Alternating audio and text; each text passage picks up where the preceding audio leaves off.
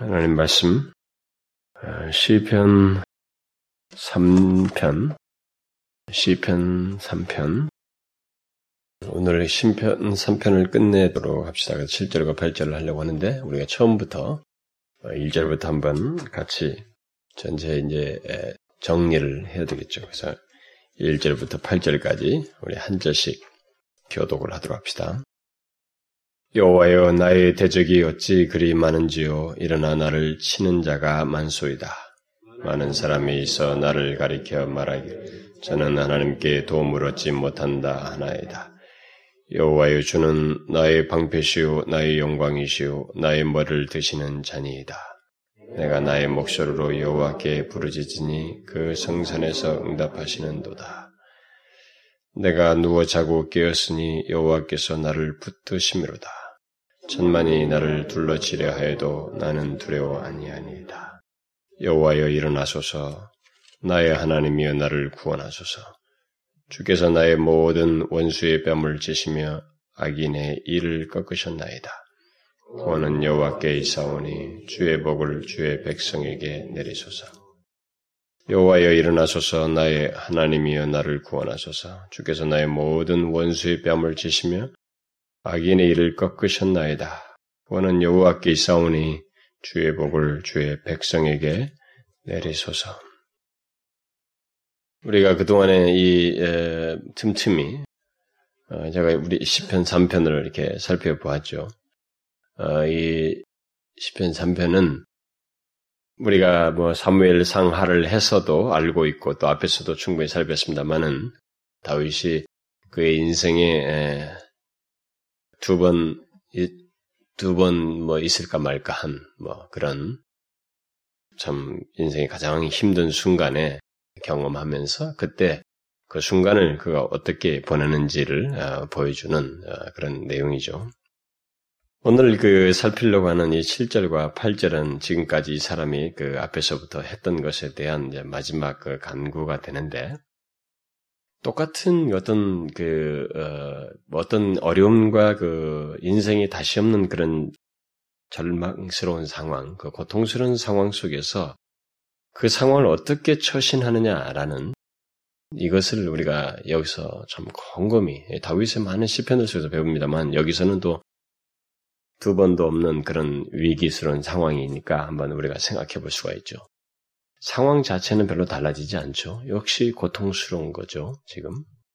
왕의 자리에서 구테타가 일어나자 아들, 그것도 아들의 그 반역에 의해서 물러나서 그 조촐하게 도망가는, 예? 그러다 대고 또 소식까지 들어가지고 빨리 칠지도 모르니까 빨리 도망가라 가지고 또 막 밤새서 막 어? 강을 도하하고 말이죠. 이렇게 어, 하는 이들의 모습. 어, 왕이 정말 뭐 자존심 생각하고 뭐 이거 과거 생각하면 비교하면 더 속 터져서 못 날 텐데 그런 상황 속에서 자신의 그 어, 있는 모든 상황들 그 가운데서 자기에게 있는 이 모든 생각들을 다 하나님께로 이렇게 사이클을 맞춰 가지고 이 상황을 이렇게 정리해 나가는 네, 그 모습을 이 3편에서 우리가 보게 되는 거죠.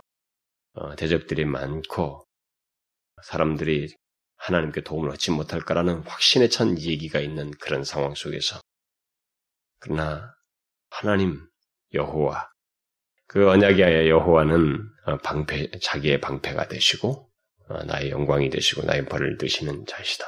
그러니까 그것이 이 사람에게 정말 소망이에요. 하나님 자신이 나에게 어떤 분이시라고 하는 것이 이 사람에게 이, 이 절망스럽고 정말 고통스러운 생각하기 싫고 비교하면 더 속 터질 그런 모든 상황이지만 그런 상황 속에서 자신을 이렇게 다르게 만드는 이 사람으로 하여금 다른 존재인 것을 드러내게 하는 그런 내용이 결국 하나님이 나의 어떤 분이시라고 하는 것에 대한 믿음과 그런 그 믿음은 실제로 어떤 있는 사실에 근거한 것이다라고 그랬어요. 그러니까 우리가 그 믿음을 발휘해서 확인하는 것은 시간상으로 늦을 뿐이지 하나님 자신은 실제로 다윗에게 있어서 방패이셔요. 그가 눈으로 뭐 물질적으로 확인하고 보는 문제만 그리고 그래서 믿음의 눈으로 보는 것만 시간상으로 뒤로 있을 뿐이지 사실 하나님이 그의 방패로서 계속 하고 계시고 지금도 있다고 하는 것은 분명한 사실이란 말이에요. 그것을 이 사람이 고백하고 있는 거예요. 그러니까 그것도 그렇게 하나님이 어떤 분이 자기에게 어떤 분이신지를 믿는 사람만이 그것을 보면서 현재적으로 고백을 할 수 있는 것이고 현재 있는 사실을 믿음의 눈으로 말할 수 있는 것이지 믿음이 없으면 현재 하나님께서 자신을 위해서 방패로 계셔도 모르고 있을 뿐만 아니라 고백도 못하고 그 모르는 것이 뭐냐면 결국 여파를 미치는 거예요. 불안하고 떨리고 난리, 난리가 난다고.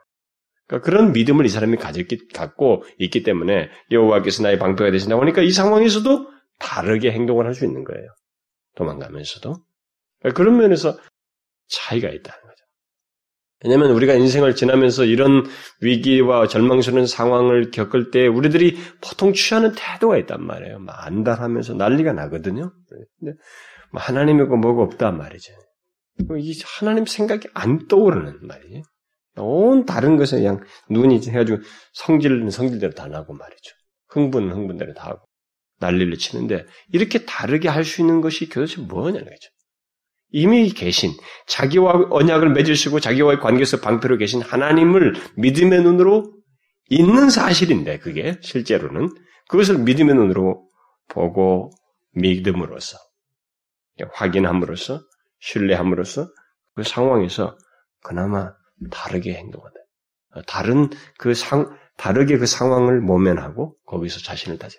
그러니까 인간은 뭐 아무리 권자가 있고 뭐 어떻고 무슨 물질을 가지고 뭐 세상을 뒤흔들 권세와 돈을 가지고 있어도 내 마음이 힘들고 죽을 것 같으면 죽는 거예요, 여러분. 그러면 자살해버리는 것이거든요, 인간은. 그 이게 그 내면이 그 문제거리입니다, 이게. 뭐 다 괜찮은데 이 내면이 영 못 견디겠다 나 오늘 정말. 오늘 하룻밤도 못 내겠다면 진짜 죽어버릴 수 있는 거예요, 인간이. 권세가 있어도 소용없단 말이죠. 그럴 수 있다. 근데 그것이 다르게, 다르게, 예, 다르게 보인다. 왜, 무슨, 무엇에 의해서? 하나님이 현재 자신에게 그 자기와 관계를 가지고 방패로 계신 것을 믿음으로 보고 있기 때문에, 믿고 있기 때문에 이렇게 그 상황을 다르게 지금 지나고 있는 겁니다. 도망가면서도. 그러면서 하나님께 부르짖은 내 목소리 여호와께 부르짖으니까 응답하실 것이다. 어? 여기에 대해서 그 응답은 하나님께서 어, 떤 식으로든 자기에게 대해서 증명하실 응답일 것이다. 그래서 내가 누워 자고 깨었으니 나 여호와께서 붙드시는 것이 아닌가. 그러면서, 그러면서 이안 사람에게 있는 그 어, 두려움, 하나님 때문에 천만이 나를 두려치라 해도 하나님이 붙드신 하나님 계시니까 나는 두렵지 않습니다. 간단한 얘기가 아니죠, 여러분. 두렵습니다. 이럴 때는 두려워. 여러분 우리가 사무엘 상하를 봤잖아요. 두렵잖아요. 도망가라. 말이죠. 막 오늘 밤에 치면 끝입니다. 목숨이 오는 거예요. 두렵습니다. 여러분 이 세상에서 가장 두려운 존재가 뭐예요? 뭡니까? 사람입니다, 사람. 그렇죠? 사람이 무서워요. 지금도 뭐 이게 짐승이 무서운 게 아니거든요. 사람이 무서워. 사람만큼 이 무섭게 행동하는 사람이 없거든. 짐승을 해봐야 뭐 이빨밖에 없어요. 어? 무는 게. 인간은 뭡니까? 총, 칼, 뭐 온갖 방법이 다 나온다고. 미리 함정 만들어 도청까지 있잖아요. 도청까지 할 수 있잖아요. 인간은 제일 무서운 거예요. 그런 면에서. 그런데 그들이, 그들이 천만이 두려쳐도 나는 두렵지 않습니다. 하나님이 붙으시기 때문에. 이렇게 다르단 말이에요. 이렇게 다르게 행할 수 있단 말이에요. 예, 하나님이 자신에게 어떤 분이신가에 대한 그런 어, 믿음, 실제로 있는 그 사실을 믿고 어, 상황을 지남으로 인해서 이렇게 다르게 할 수 있다. 여러분 막 두려움에 떨어본 적 없어요? 혹시? 여러분 그런 경험 없습니까? 어, 두려움이 굉장히 엄습해온 거 있잖아요. 엄습해오는 거. 여러분 그런 경험 없습니까? 아 정말 그 두려움이 엄습할 때는 진짜 평상시 같으면 아무런 문제가 없는 거. 어디 지나가도 이 사람도 두려움이 굉장히 엄습할 때는 내 앞에 사람만 지나가도 무서워요. 모두가 나한테 어떻게 할 것 같은 거. 여러분 그런 경험 없어요?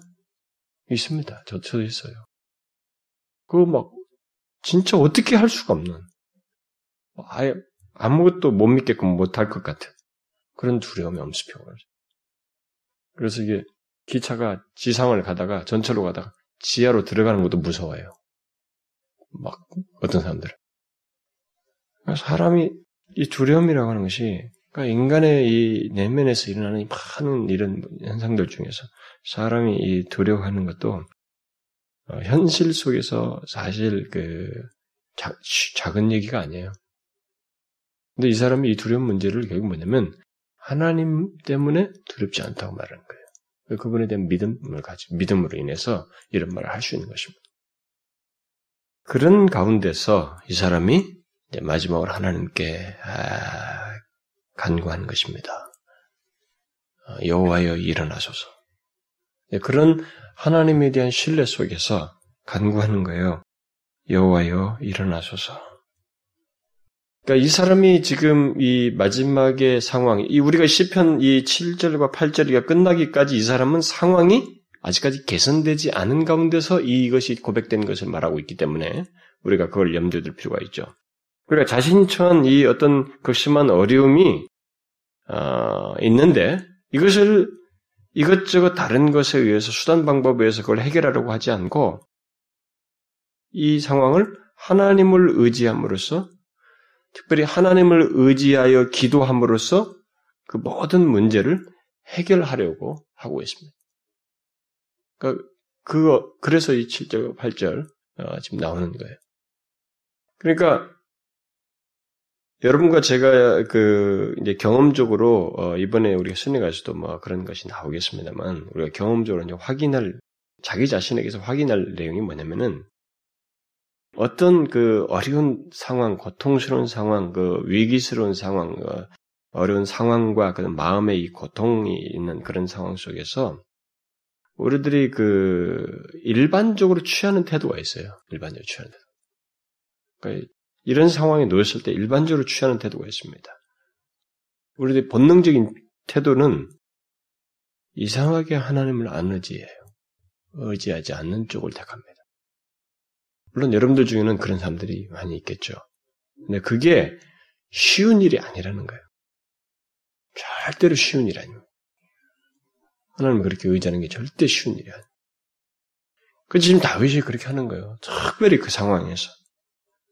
다른 수단과 방법에서 해결하려고 하지 않고 하나님을 의지함으로써 다시 말해서 하나님을 의지하여 기도함으로써 이 모든 문제를 해결하기를 원하고 있습니다. 그래서 지금 이제 하나님을 강하게 신뢰하는 가운데서 어, 간구를 하는 것입니다. 여호와여 일어나소서.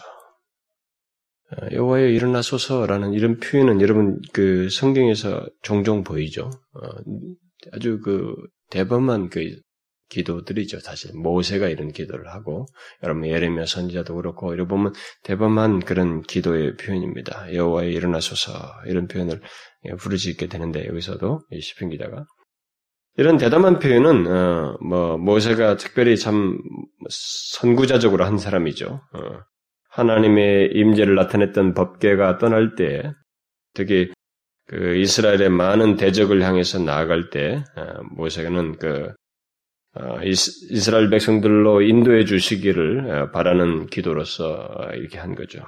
이런 식으로 기도를 했습니다. 여호와 일어나사 주의 대적들을 흩으시고 주를 미워하는 자로 주의 앞에서 도망하게 하소서.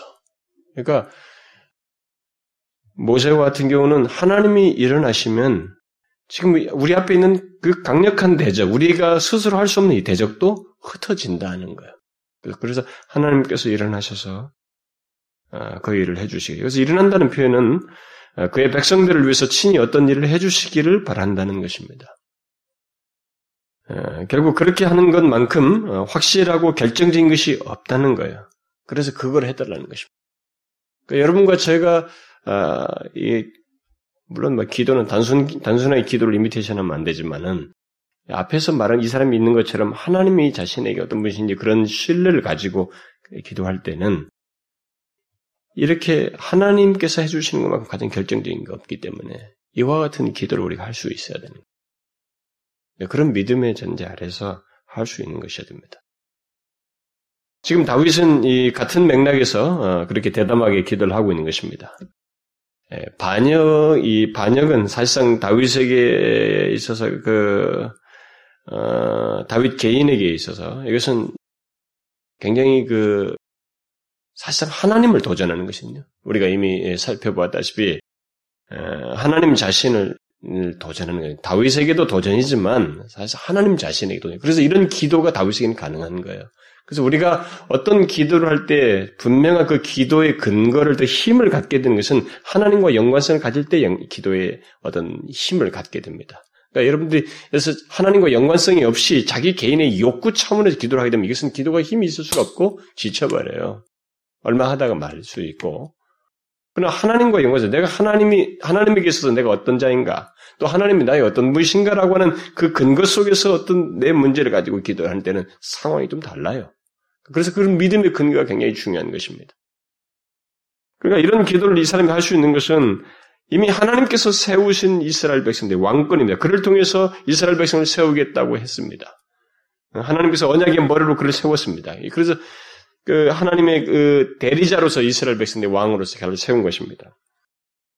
그런데 그것을 거스르는 거예요. 음? 이스라엘의 머리인 그러니까 하나님의 대표로 세운 언약의 머리인 그를 거스르는 것입니다.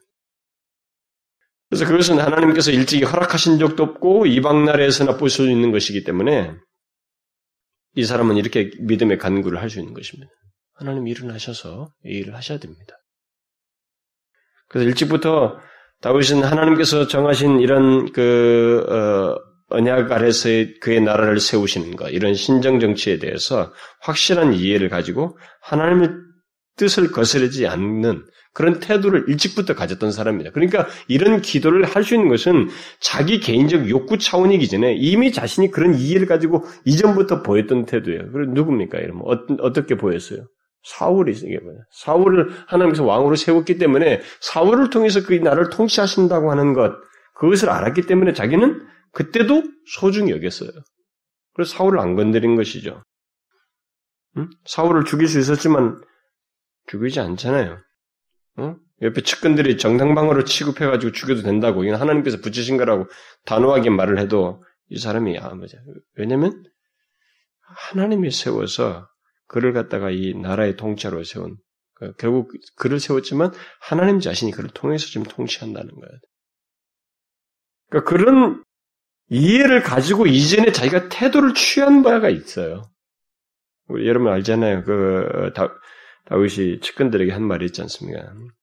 사울을 죽이기로 하나님께서 붙이신 것이 아닙니까? 여호와께서 붙이신 하나님 뜻이지 않습니까? 그러니까 다윗이 뭐라고 합니까? 내가 손을 들어서 여호와의 기름 부음 받은 내 주를 치는 것은 여호와의 금하시는 것이니 그는 여호와의 기름 부음 받은 자이다. 계속 여호와 여호와 여호와 이렇게 사울을 두고 여호와의 여호와 여호와께 속한 무엇으로 다 얘기합니다. 그러니까 이렇게 취한 바가 있기 때문에 지금 이 상황에서도 개인적 성격을 넘어서는 거예요. 하나님과 연관성을 갖기 때문에 이렇게 대범한 기도를 하는 겁니다. 모세가 했던 그런 대범한 기도를 자기도 할 수 있는 거예요. 여호와에 일어나소서. 그래서 여러분과 제가 기도를 할 때 하나님께 어떤 대범한 기도를 할 수 있는 것은 이런 문맥 속에서 이런 하나님에 대한 이해 속에서 하나님과의 관계 속에서 그런 하나님에 대한 신뢰 속에서 할 수 있는 것입니다. 그냥 무작위로 이런 것을 통해서 자기 개인적 욕구를 채우기 위해서 하나님이 살아계신 걸 증명해 보십시오 말이지. 이럴 때 이렇게 할 수 있는 건 아니에요. 그래서 그는 여호와여 일어나소서라고 부르면서 이어서 나의 하나님이여 어, 나를 구원하소서. 이 사람이 그 다윗이 시편에서 보면 하나님을 부르는 이 호칭에는 예, 다양한 것이 있죠. 어, 여호와여라고 할 때는 일반적으로 언약적인 관계의 하나님을 얘기하는 거죠. 여호와여라고 할 때. 예, 근데 여기서 또 다시 나의 하나님이여라고 할 때 그 하나님과의 어떤 친밀한 관계를 얘기하는 거죠. 능력의 하나님이신 그분과의 친밀한 관계를 얘기하는 거죠. 나의 하나님이여 나를 구원하소서. 결국 주께서 나를 어, 왕으로 세우셨으니까 나를 위하여 일어나셔서 구원하시는 것이 그래서 주께서 뜻하신 것을 이루는 것이 마땅하지 않습니까? 라고 하는 그런 기도의 의중이 담겨 있는 것입니다. 근데 앞에서 여호와여, 뒤에 가서는 나의 하나님이여 이렇게 부르면서 하나님께 대한 어, 자신의 그 심경을 다양하게 묘사하고 있습니다. 그래서 하나님 부르는 호칭에는 어, 시편 기자들이 다 이미 제가 여기 아, 앞에 3절을 설명할 때도 얘기했습니다만은 하나님이 내게 어떤 분이신다고 할 이것은 단순 열거들이 아닙니다. 그건 하나님에 대한 자신의 이해를 담고 있는 거예요. 어, 떤 하나님인가. 근데 우리는 이미 기록된 말씀이 이런 정보가 있기 때문에 이 정보를 그냥 인용해서 쓰기 바쁜데 사실 그런 인용하지 않아도 우리의 시편을 쓸 수 있어야 됩니다. 이런 시편에 그래서 말하는 믿음과 하나님에 대한 이해와 그런 신앙적 태도를 가지고 그런 중심을 가지고 우리도 이런 시편의 어떤 내용에 해당되는 것을 하나님과의 관계 속에서 말할 수 있어야 되는 거예요. 뭐, 뭐 성경을 쓰라는 게 아니고 그런 신앙의 태도를 드러낼 수 있다는 것입니다. 내가 내게 있어서 하나님이 어떤 분이신지를 말할 수 있어야 된다는. 어, 내 상황 속에서 그런 문제 속에서 하나님이 내게 어떤 분이신지 그래서 자신과 언약을 세우신 분이니까 그 언약을 지키시고 회복시켜 달라라는 어조로 이런 호칭 속에서 보여주고 있는 것입니다. 그래서 결국 하나님께서 자신을 도와주실 만한 충분한 이유가 있다는 것이에요. 어, 이런 기도 속에서. 그래서 하나님께서 자기를 왕으로 세우셨고 또 자신의 왕위에 대해서 언약을 세우셨기 때문에 하나님은 이제 나를 구원해 주십시오. 그러면서 계속해서 뭐라고 합니까? 하나님께서 다윗의 모든 원수의 뺨을 치시며 악인의 일을 꺾어 오셨던 지난 날을 말해줘요.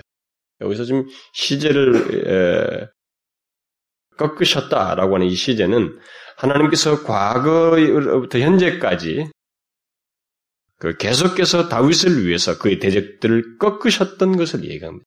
그렇게 하셨기 때문에 하나님과의 관계에 이 경험이 있었단 말이에요. 하나님 관계에서. 그런 경험이 있었기 때문에 그걸 상기시키는 거예요. 그렇게 해오셨던 것처럼 이제 이 상황에서도 하나님은 동일하게 하나님과의 언약을 무시하고 대적하는 이 대적자들을 다루어 주십시오. 이렇게 말하는 것입니다. 이런 면에서 체험적인 이해가 있어야 되는 거예요. 그래서 믿음도 하나님과의 그 믿음의 관계 속에서 하나님이 내게 어떻게 해오셨는지를 경험하고 그것을 감사하고 인정하고 신뢰했던 경험들이 있는 사람이 그나마 또 하나님 앞에 이어서 어떤 또 다른 위기 속에서 더 하나님을 신뢰하고 나아갈 수 있는 거예요. 그래서 제가 여러 차례 시편을 얘기하면서 그런 얘기 합니다. 이런 면에서 체험이 필요로 거예요.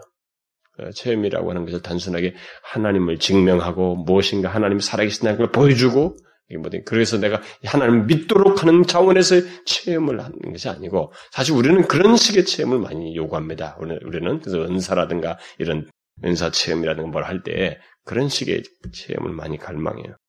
그러나 그게 아니고 하나님을 신뢰하는 가운데서 이전에 하나님께서 내게 해오셨던 것을 또다시 경험하기를 원하고 내가 또 믿음으로 내디딜 때 어렵지만 또 하나님 믿고 나아갈 때 여기서 하나님이 함께 하실 거라고 믿고 나아가는 가운데서 실제로 경험하는 체험 이런 체험을 우리가 보여야 되는 것입니다. 결국 이 사람의 간구는 그런 연장선상에서 지금 구하는 거예요. 근데 이런 것이 어디서 굉장히 주, 요긴하냐면은 역시 평분 문제가 없을 때는 하나 중요해 보이지가 않아요. 어? 근데 진짜 위기스러울 때, 어려울 때, 정말 나를 추스르기 힘들 것 같은 그런 상황이 있을 때, 그리고 우리들이 극단적인 위험과 그 막다른 상황에 처했을 때, 그게 이와 같은 이렇게 말할 수 있는 사람이 다르게 드러나요. 다르게. 여러분 우리가 지금 다윗을 보면서도 인구 조사할 때 막판에 늙었는데도 정신 바짝 차리잖아요. 그게 뭐 갑자기 드러나는 게 아니라고요. 바로 그걸 하자 해놓고 나서 하루 후에 마음이 아파서 하나님 앞에 회개하잖아요. 그게 불쑥 튀어나오는 게 아니거든요. 그런 하나님에 대한 이해가 계속 체험적인 이해 속에 있었던 거예요. 그런 경험이 있었던 것입니다. 그, 그건 그 위기든지, 하나님이 실망할 상황이든, 내가 힘든 상황이든, 그 상황을 가장 바르게 믿음 안에서 지나고, 거기서 더, 어? 성숙한 모습으로 나아가는 데는 이런 체험이 있어서 그런 경험이 해오신 예, 경험해 오이 있어서 그것이 연장선상에 나오는 겁니다. 그래서 이 사람이 얘기하는 거예요. 지금까지 하는 것을 해오셨지 않습니까? 응? 꺾으셨습니다. 나의 모든 원수. 그렇잖아요. 지금까지 이 압살롬에 쫓기 전까지 다윗에게 원수가 얼마나 많았어요. 예, 골리앗에서부터 시작해가지고 정말로 다 원수의 뺨들을 쳤단 말이에요. 악인의 일을 다 꺾었다. 사울 같은 경우는 그렇게 많은 전략적으로 군사를 동원하고 이잡듯이 잡으려고 해도 다 꺾었다. 그렇죠? 너무 생생한 거예요. 그러면 그런 과거의 체험들이 다 자동적으로 있었느냐? 그렇지 않단 말이에요. 그때마 다 하나님을 의지했어요. 이 사람은 하나님께 의지했다. 그 그러면서 그 경험이 정 맞단 말이지. 하나님 그렇게 하시는 분이야. 맞아. 여호와는 진짜 나의 방패야. 그분은 나의 상성이시라고 나의 요셉이야라고 하는 것을 계속 경험한 거예요. 그리고 이 상황에서도 또 그 얘기를 하는 거예요. 여호와는 나의 방패이지 않습니까? 또 말할 수 있는 거예요. 그분이 그렇게 해오신 것에 대한 경험이 있기 때문에.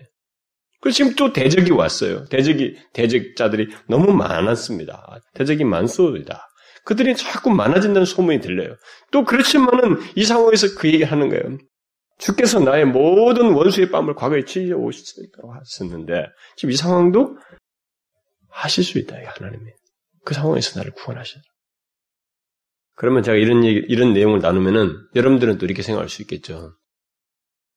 아, 그럼 우리는 뭐 이제 언제 그런 경험이 있어야 된단 말이냐? 우리는 이 사람이 이런 경험을 하는 것은 처음 골리앗 앞에 섰을 때부터 그래. 그 이전부터 그렇게 했어요. 이 양치기로 있을 때도 그렇게 한 겁니다. 양치기 있을 때. 그러니까 지금부터 하나님을 지금이라도 하나님을 그렇게 신뢰하면 그런 신뢰 속에서 그러니까 내가 지금 부딪힌 문제가 뭐든 간에 내 진로를 놓고 하든 간에 내가 앞에 부딪힌 것이 무엇이든 어떤 작은 상황이건 문제서든 거기서부터 하나님이 응? 정말 나의 방패가 되신다. 나와 언약을 그리스도의 십자가 안에서 나와 언약을 맺으시고 그 언약을 신실하게 지키신 분이시라는 걸 믿는 그 믿음을 드러내. 이것이 결과가 어떻게 될지는 아직 몰라요.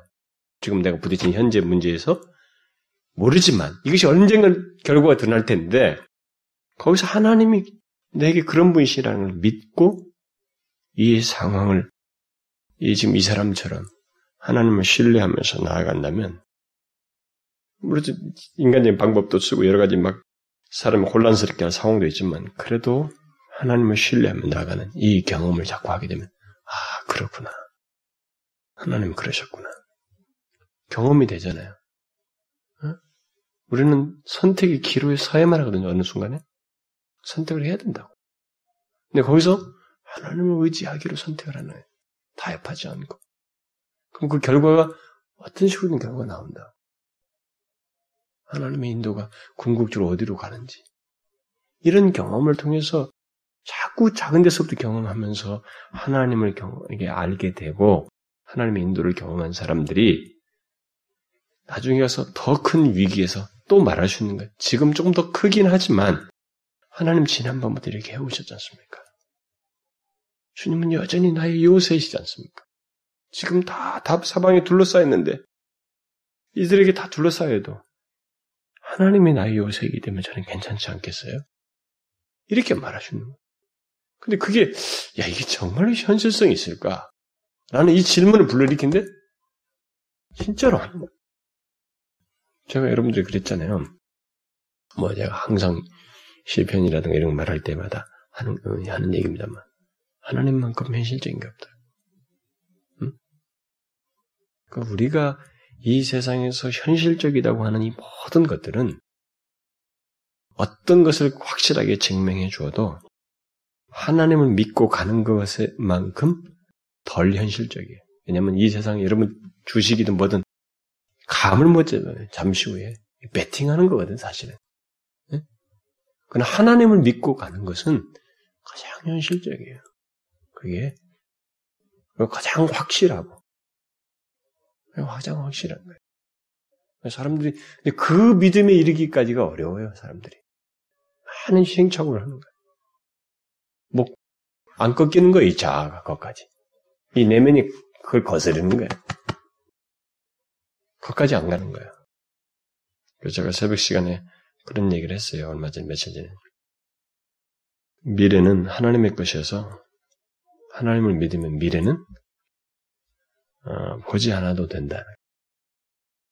보지 않아도. 하나님을 진실로 믿는 자에게 미래는 불확실한 게 아니라는 거지. 현재와 같이 아주 확실한 것으로 생각하고 미래를 향해서 나가도 된다. 왜냐하면 미래를 주관하신 분이 하나님이시니까. 이런 경험이 이렇게 그래서 이런 믿음을 가지고 경험을 갖는 것이 결국 체험은 또 다른 체험을 낳아요. 이런 면에서 긍정적인 면에서 저는 뭐 체험주의자는 아닙니다만 긍정적인 요소가 있다는 거예요. 그 사람이 이 얘기도 그거 아니에요? 해 오셨다는 거죠. 그러니까 지금 그렇게 하실 거라고 믿는 거예요. 그 우리는 신기하게도 분명히 전세가 약하고 반 누가 봐도 옆에 있는 장수들이 측근 장수들이 다 다윗이 진다고 했단 말이에요. 그런데 놀라울 정도로 돌아왔잖아요. 뜻밖의 하나님께서 사람들을 붙이고 글로 사람을 심고 그래가지고 전혀 다른 상황을 가져왔잖아요. 그래서 앞사람이 꺾였단 말이에요. 그, 그 옆에 있는 측근의 대적자들이 꺾였다고. 하나님은 정말로 이 사람이 고백한 대로 그야말로 방패이시. 그의 머리를 들치, 들게 하시는 분이라. 그러니까 얼마만큼 하나님이 하나님을 믿는 것이 얼마만큼 현실적인지를 그리고 사실성 있는 것인지를 보여주는 거예요. 사람들은 내 계산으로 이렇게 이렇게 이렇게 했으면 이렇게 되겠지라고 미래를 자꾸 나가는데 사실 하나님을 의지하는 것만큼 그 계산보다도 계획보다도 더 확실하단 말이에요. 그걸 시편에서 다윗이 많이 증거해줘요. 많이 증거해줘.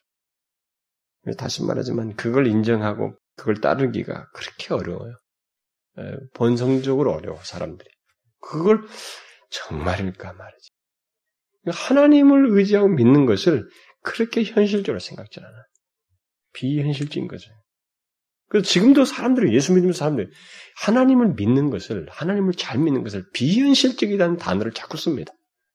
그러니까 그것이 뭐냐면 다윗의 이 시편 경험들을 깡그리 다 무시하는 거예요. 깡그리 무시하는 거예요. 그러니까 소위 믿음이라고 하는 것 자체가 드러나질 않는 거예요. 하나님을 의지하는 것만큼 현실적인 게 없어요. 그렇게 확실한 거죠. 그 진리를 깨닫고 경험하고 실천하는 자가 적용하는 자는 정말로 복이 있는 것입니다. 아, 그 사람은 굉장히 성숙한 사람이에요. 성숙한 신자예요. 그래서 결론적으로 이 사람이 말을 하고 있습니다. 구원은 여호와께 있습니다. 구원은 여호와께 있습니다. 아, 구원은 여호와께 있습니다. 라고 말합니다. 여기 구원은 뭐 구출 또는 뭐 도우심이라고 해도 상관없습니다. 뭐 다른 다른 곳에는 뭐 도우심으로도 나와요. 도움으로 나오기도 하는데 그렇게도 번역도 될 수 있어요. 구출 또는 도움. 뭐이 상황에서 구출되는 이런 문제는 다 여호와께 있습니다. 도우심은 내 인생에 지금 어려운 상황에서 도움은 여호와께 있습니다. 내가 눈을 들어 산을 향해 뭐 도움을 어디서 도움이 어디서 와요? 여호와께로부터. 그러니까 여러분과 제가 어떤 상황에서 와, 절망스러워 앞이 안 보이다. 그럼 거기서 뭔가 도움이 필요하단 말이야. 그럼 도움이 어디서 오느냐 말이지.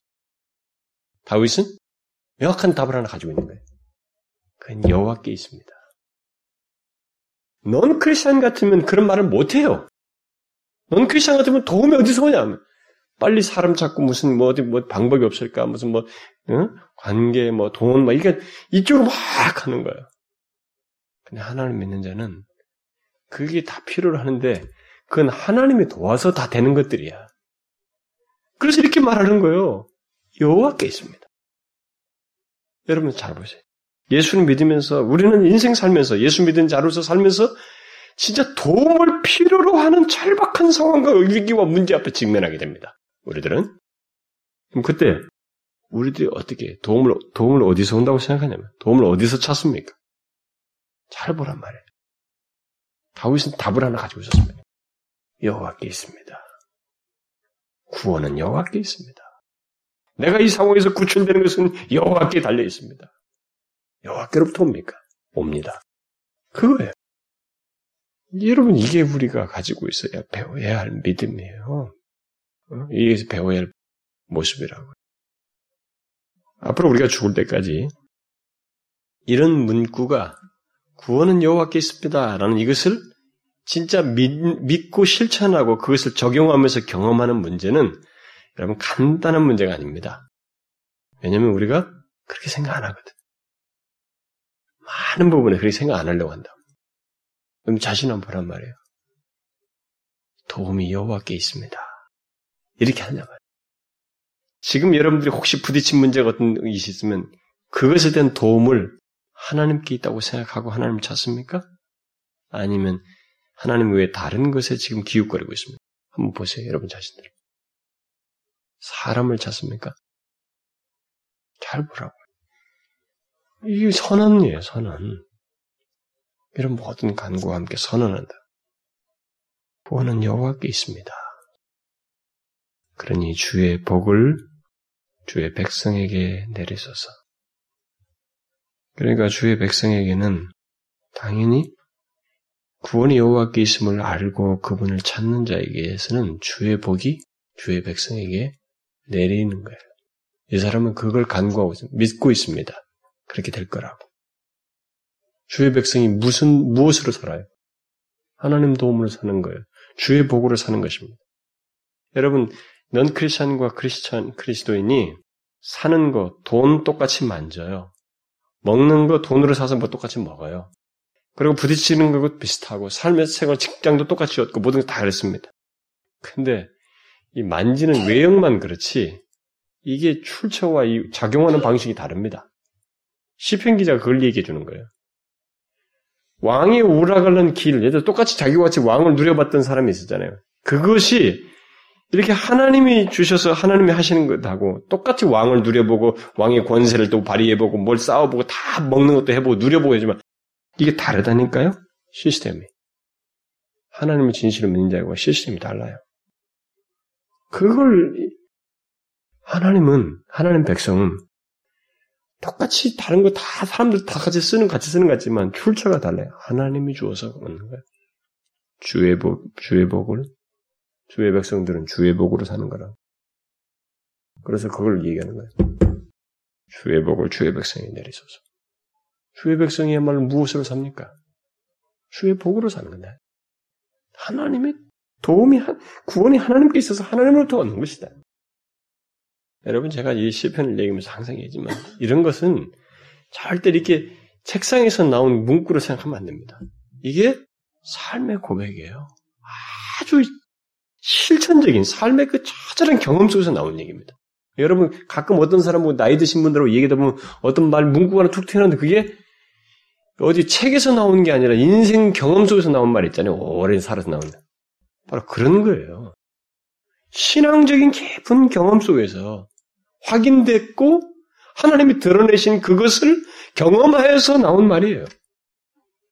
아, 인생 제가 오래 살아봐도 도움은 다른 데서 안 오더라. 다른 데서 오는 것은 다 위장돼 있고 도움인 것 같았는데 결국은 아니고 진정한 도움은 하나님께로부터 오더라. 그리고 주의 백성들은 다른 곳으로 살지 못하더라. 주의 복으로 살더라. 그거예요. 그 그걸 구하는 거예요. 여러분 어떻습니까? 이런 사실을 알고 그렇게 하나님을 믿습니까? 이런 사실을 알고 하나님을 자신의 지금 문제와 인생이 앞으로도 뭐 부딪힐 상황들이 많겠지만은 그런 태도로 하나님을 찾느냐는 거예요. 여러분은 진실로 구원이 곧 모든 도움이 하나님께 속하였다는 것을 알고 그분으로부터 그분의 복으로 살기를 구하는 그걸 원하는 그런 믿음과 이해를 가지고 있어요? 여러분 보세요. 이것은 경험할 내용이라고 저는 봐요. 경험. 아는 것이 있어서 이제 경험에 도움이 되겠습니다만 이 알은 여기서 끝나버리면 이 고백이 우리에게서 순수하게 안 나와요. 정말 이건 경험할 일. 아, 내가 한 해를 살면 살수록 하루라도 더 살면 살수록 내가 뼈저리게 느끼고 고백할 수밖에 없는 것은 정말로 도움은 하나님께로부터 오더라. 다른 건 다 가짜야. 세월 아무리 살아봐도 진짜 도움인 것 같은데 다 꽝이고 영속적인 도움은 그리고 바르게 나를 생명의 길로 인도하고 바르게 인도하는 도움은 다 하나님께로부터더라. 그래서 나는 세상에서 말은 그런 통념적인 복의 개념을 사는 게 아니고 하나님의 복으로 살아야 할 백성이다. 지난번에 어떤 성교사님이 저한테 어, 잠깐 저 방문하고 저한테 이 얘기하면서 목사님 자기는 떠나는 거예요. 다른 나라로 가기 전에 저한테 그랬어요. 뭐 광고에서 어, TV 광고에서 뭐 신한은행인가 뭐 그 광고라고 했나 TV를 못 봤는데 뭐 신한은행에서 애한테 아빠가 무슨 뭐 아빠가 뭐 행복이 뭐냐고 그랬다든가 아니 성공이 뭐냐고 그랬다든가 그러면서 그 아버지가 뭐 성공이 뭐 좋은 집 사고 뭐 잘 먹고 잘 사는 거 뭐 이렇게 말했다고 어 그러면서 그런 뭐 뭐래 그런 식의 성공 세상적인 얘기를 했는데 그걸 본 어떤 저, 저, 어떤 기업 크리스천 기업가가 그 사람 좀 신실한가 보죠. 아, 그 말을 듣고 자기가 곰곰이 생각했다는 거죠. 진짜 성공이 뭐냐? 나는 예수 믿는 사람은 진짜 성공이 뭐냐? 나도 저렇게 따라가는 건 아닌가? 곰곰이 생각.